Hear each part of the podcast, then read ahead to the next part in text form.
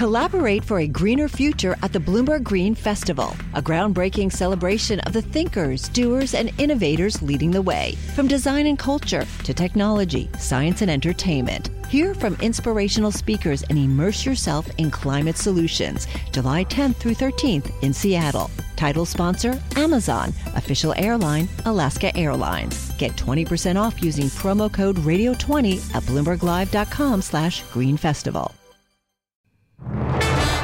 It's in the Scottish Government's interest not just to protect, obviously, public services, but also to show further divergence from the rest of the UK. It does show the sort of strain that the market is under this winter. The other factor playing into all this is Brexit. Neither political party will even contemplate relaxing EU migration. This is the elephant in the room, isn't it?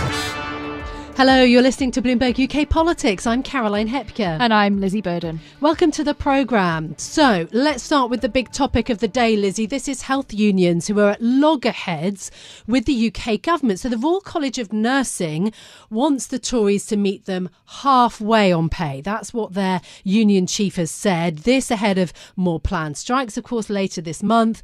And now, this morning, we've heard that junior doctors in England are going to consider walking out for 72 hours in March. And now a new development. We've just heard from the Prime Minister Rishi Sunak. He says that he's bringing all the union leaders round the table for discussions on Monday.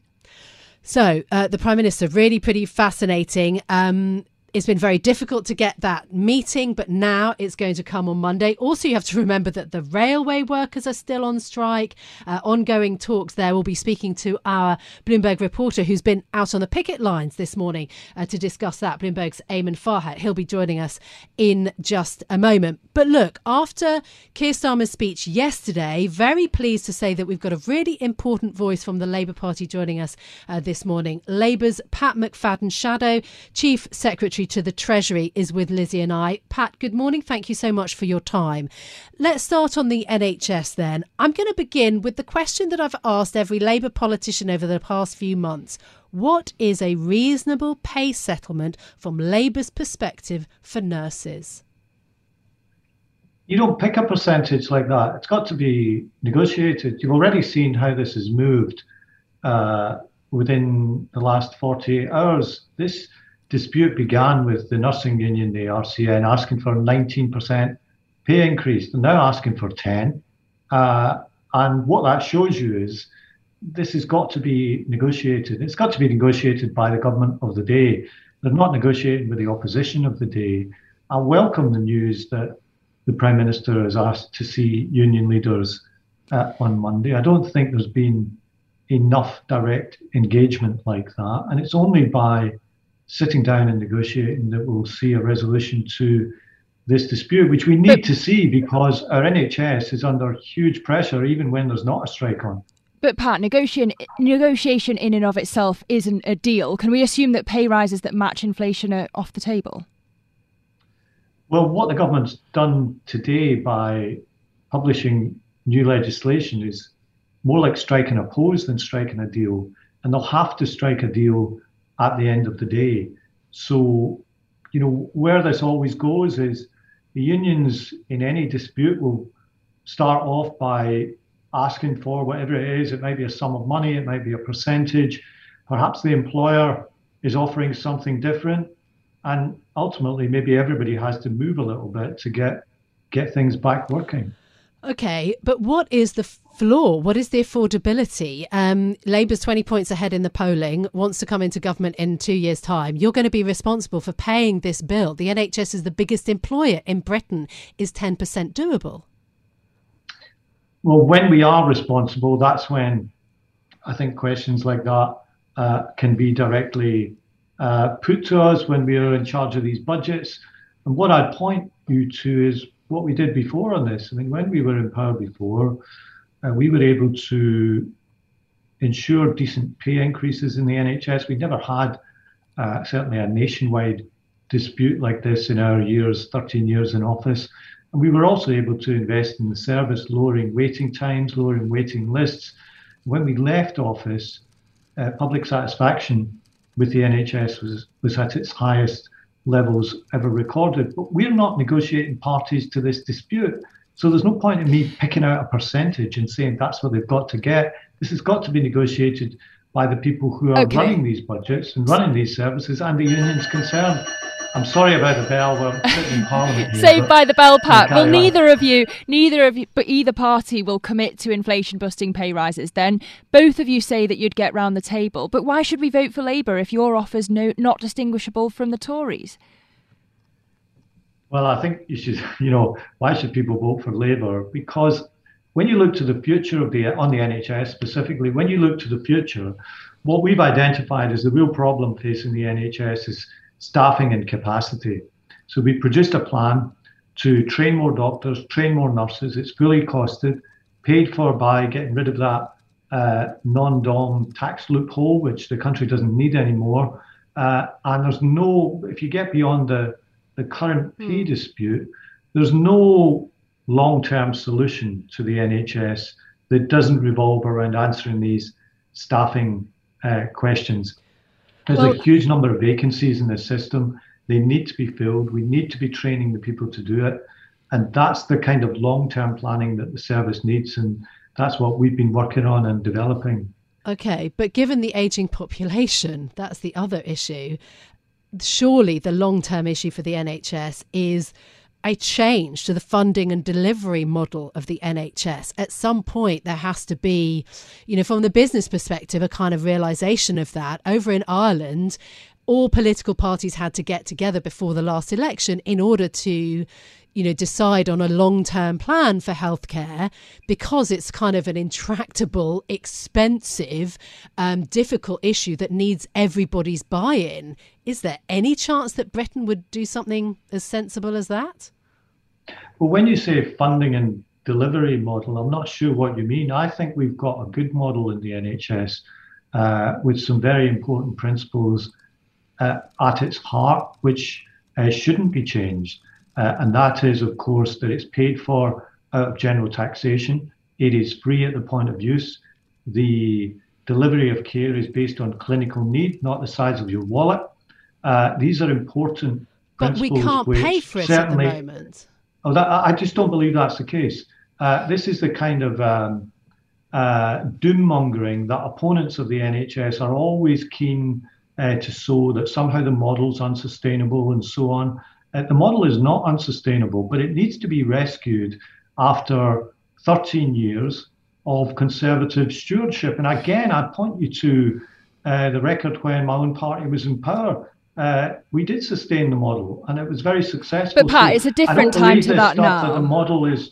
Uh, hang on, just let me make this point. I do not believe these stories which you see in these comment pieces that says the basic NHS model is unsustainable. It is sustainable, but what has to happen is a combination of investment and reform.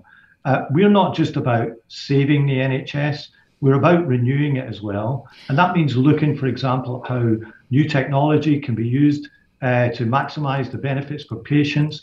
It means looking, for example, about how you can get quicker diagnostics, how you can deal with delays and bottlenecks in the system. How do we deal with the problems of people getting a GP appointment? The, mm. the system mustn't stand still or be frozen in time. But the basic concept of the NHS as it has existed is definitely sustainable with the right backing from the right government. It may yes, not be Pat, getting that now, but it certainly will do if we get into office. Your colleague Wes Streeting has just said, I won't pretend the NHS is the envy of the world.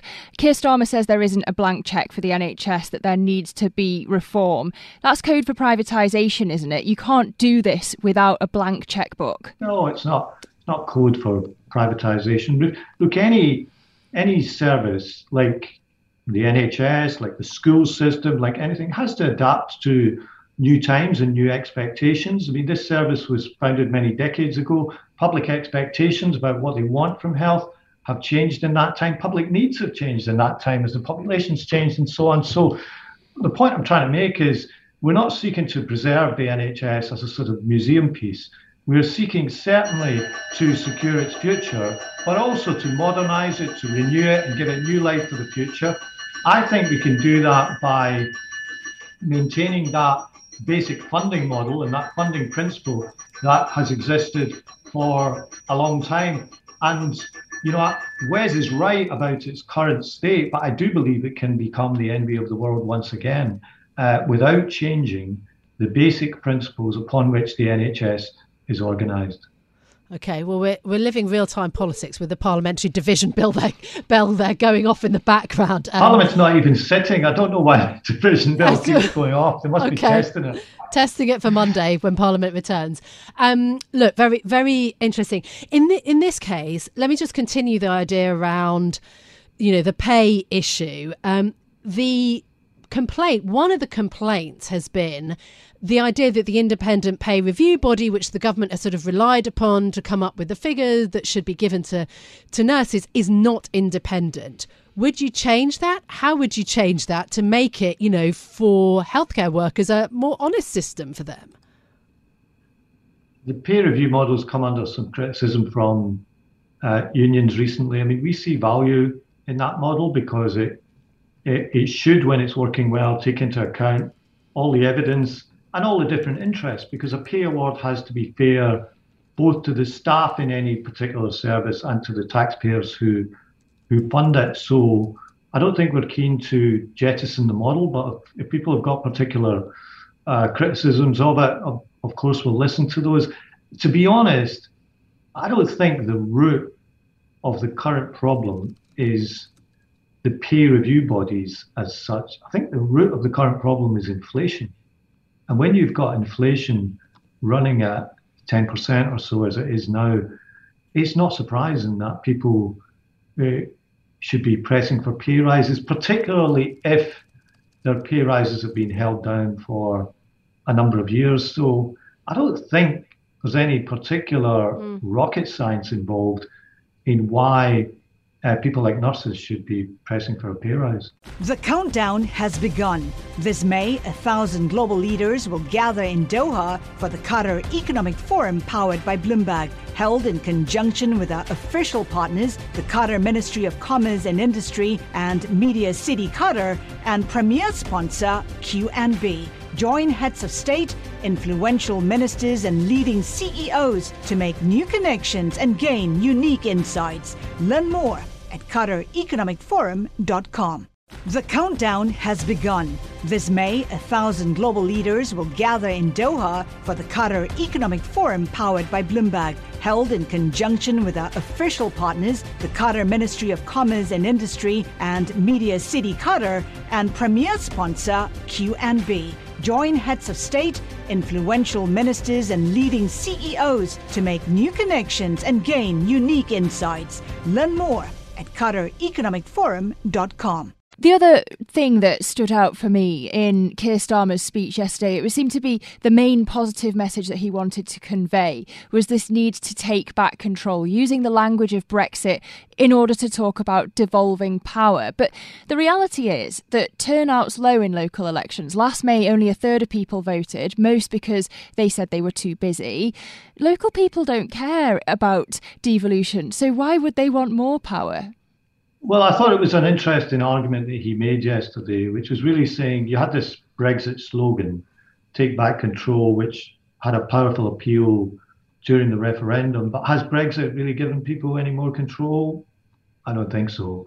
Um, so are there other ways of meeting that that desire for control? So what he's thinking of there is things like um, work finding, work support programs, local transport, housing, and so on? Can we do more to devolve more power to to local areas? I think it's a good concept. Uh, local areas know their labour markets best. They know their skills needs best. Mm. Uh, so I think there's great potential in this, and it's something that Keir Starmer is very keen on doing.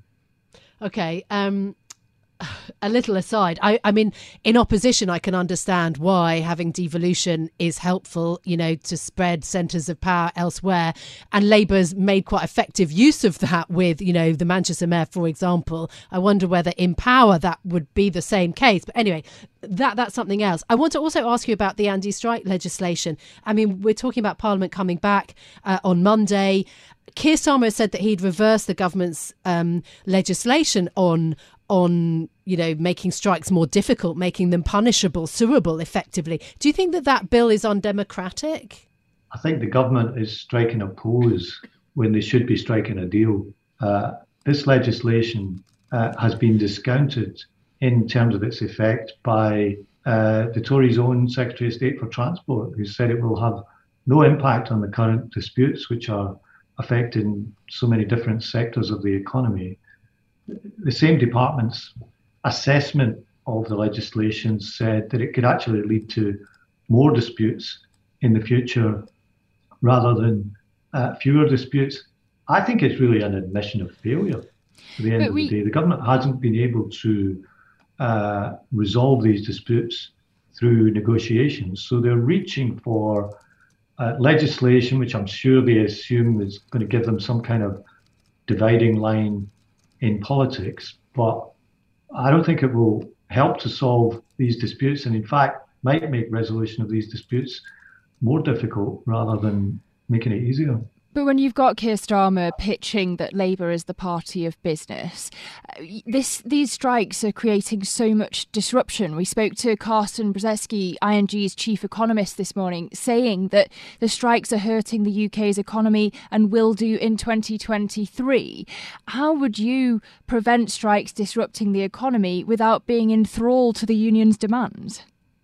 Well, again, look at our record in, in government. We had far fewer strike days uh, lost or working days lost to strikes during the period of uh, the Labour government. And it is true what you're saying that these strikes are disruptive to the economy, they're disruptive to individuals. People find it very difficult to plan journeys, the train's going to be running, and so on. By the way, even when uh, the unions are not on strike, you don't know whether your train's going to be running these days because the Tories have made such a mess of running uh, public services. So you know, I, I, think this idea that somehow these strikes, with the government's trying to peddle, somehow these strikes are in some way the responsibility of the party that's not been in power for 13 years is a is a curious one. These are happening on the Tories' watch. Millions of day, working days lost to strikes. They haven't been able to reach a resolution, even when the strikes are not happening. Is there a single public service in this country that is in a better position now than when the Tories came to power. I find it hard to think of one. Certainly not the railways, certainly not the NHS, certainly not uh, our school pupils who don't even have the investment per pupil that they enjoyed 13 years ago. Uh, that's that's the situation with our public services. Uh, so okay. uh, it's happening on their watch. And it's not it just about it is, but I suppose the issue is that we're it's looking. It's also about the long-term future of these services. Yeah, I, I suppose the, the main question is, as a voter, um, uh, you know, and as a journalist, are we basically going to be in this situation of, of two years of kind of lame duck government? If you're 20 points ahead as the Labour Party in polling, you won't comment on, you know, the, the issue of the day, which clearly needs speedy resolution, you know, when it comes to NHS pay, but also, you know, the other strikes and, and, and uh, pay for workers when do we find out from the Labour Party what their big offering is? Because even in Keir Starmer's speech this week, it was very big picture about the potential plans from the Labour Party. And I think. We want detail. yes. When do Look, we get it? I can Pat? give you plenty of detail. I'm very happy to comment on the issue of the day. What I'm not going to do, which is this is the thing you want me to do, you want me to pick a percentage and say that's what the nurses should get, or that's what the railway but you're the party get. of I'm the not, unions. Hang on, let me make the point. I am not a party to the dispute. I'm an opposition MP. I'm not round that negotiating table. My call is for those who are the parties to the dispute to get round the negotiating table and reach a negotiated settlement. So let me just make that clear on that. So, how on quickly policy, does the government need to resolve this situation? How many weeks do you think they should allow this to go on? I think it's a matter of setting a timetable where we're going to say by a particular date it's already been going on too long, frankly. Yeah, if you In won't give us a percentage, policy, what's the date I'm that this is too to much? Go through particular areas with you. We talked about the NHS. I've talked about our proposals to train more doctors and train more nurses, paid for by that um, the abolition of that non-dom relief. We've got a big green mm. transition plan. We talked about the devolution plans that Keir Starmer announced uh, yesterday in his speech. We have plenty of policy uh, which we've already announced. We'll have more before the election. It, the big thing is uh, for the country. What are we trying to communicate? It's two things really in his speech yesterday. The first is realism about uh, the economic circumstances. He talked about uh, the economic constraints that would uh, greet a Labour government because of the economic situation we're in. We can go through that if you wish, but I think we all know what it is. But the second is hope. Uh, you know, people need hope for the future that these public services can get better, that the country can lead industrially in the areas where it's strong, in the big challenges uh, that it's being faced, and that we can change how politics is done.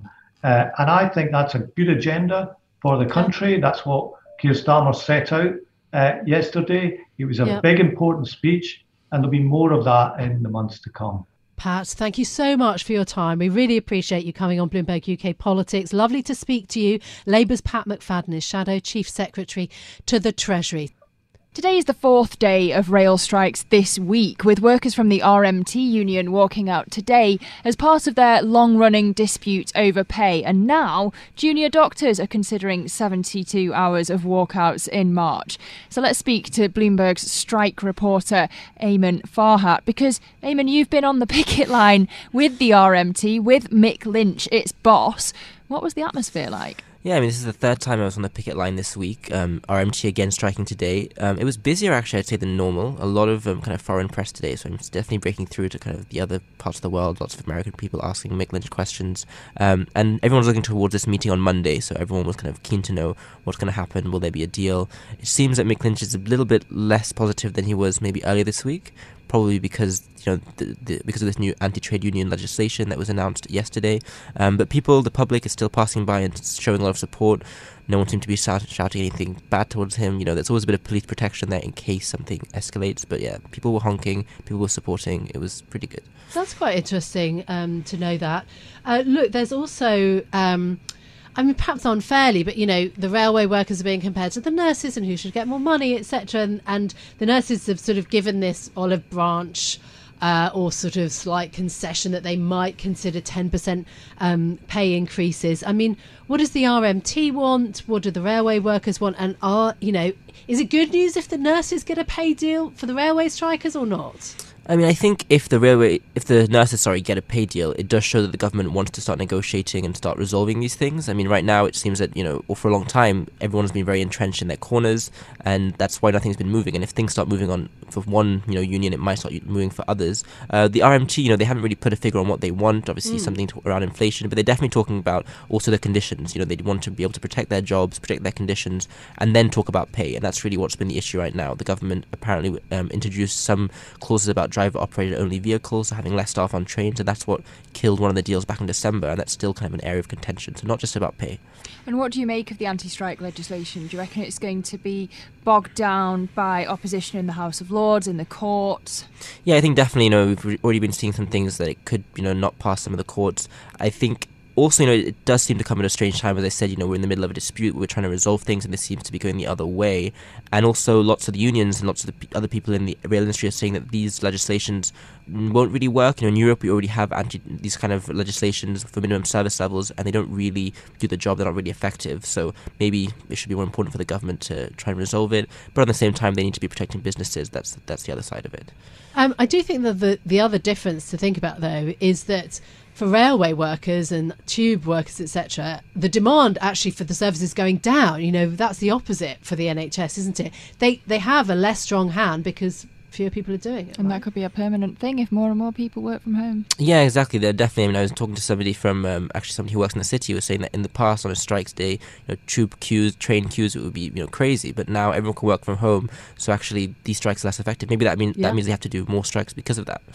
Yeah, uh, what does that mean for efficiency? You're more or less effective when you're working from home. Eamon, thank you so much for being with us. Eamon Farhat is Bloomberg's strikes reporter who's actually down at Euston Station today. Don't get too used to the picket line, Eamon. That's it for us from us for today. If you like the programme, don't forget to subscribe, give it five stars so that other people can find it on Apple Podcasts, Spotify, or wherever you listen. Now, this episode was produced by James Woolcock and Marufal Hussain was on sound. I'm Caroline Hepker. And I'm Lizzy Burden. We'll be back with more on Monday. This is Bloomberg.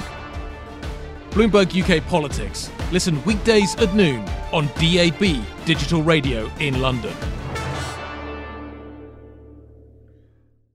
The countdown has begun. From May 14th to 16th, a thousand global leaders will gather in Doha for the Qatar Economic Forum powered by Bloomberg. Join heads of state, influential ministers, and leading CEOs to make new connections, gain unique insights, and uncover valuable opportunities in one of the world's most rapidly rising regions. Request your invite for this exclusive event at QatarEconomicForum.com.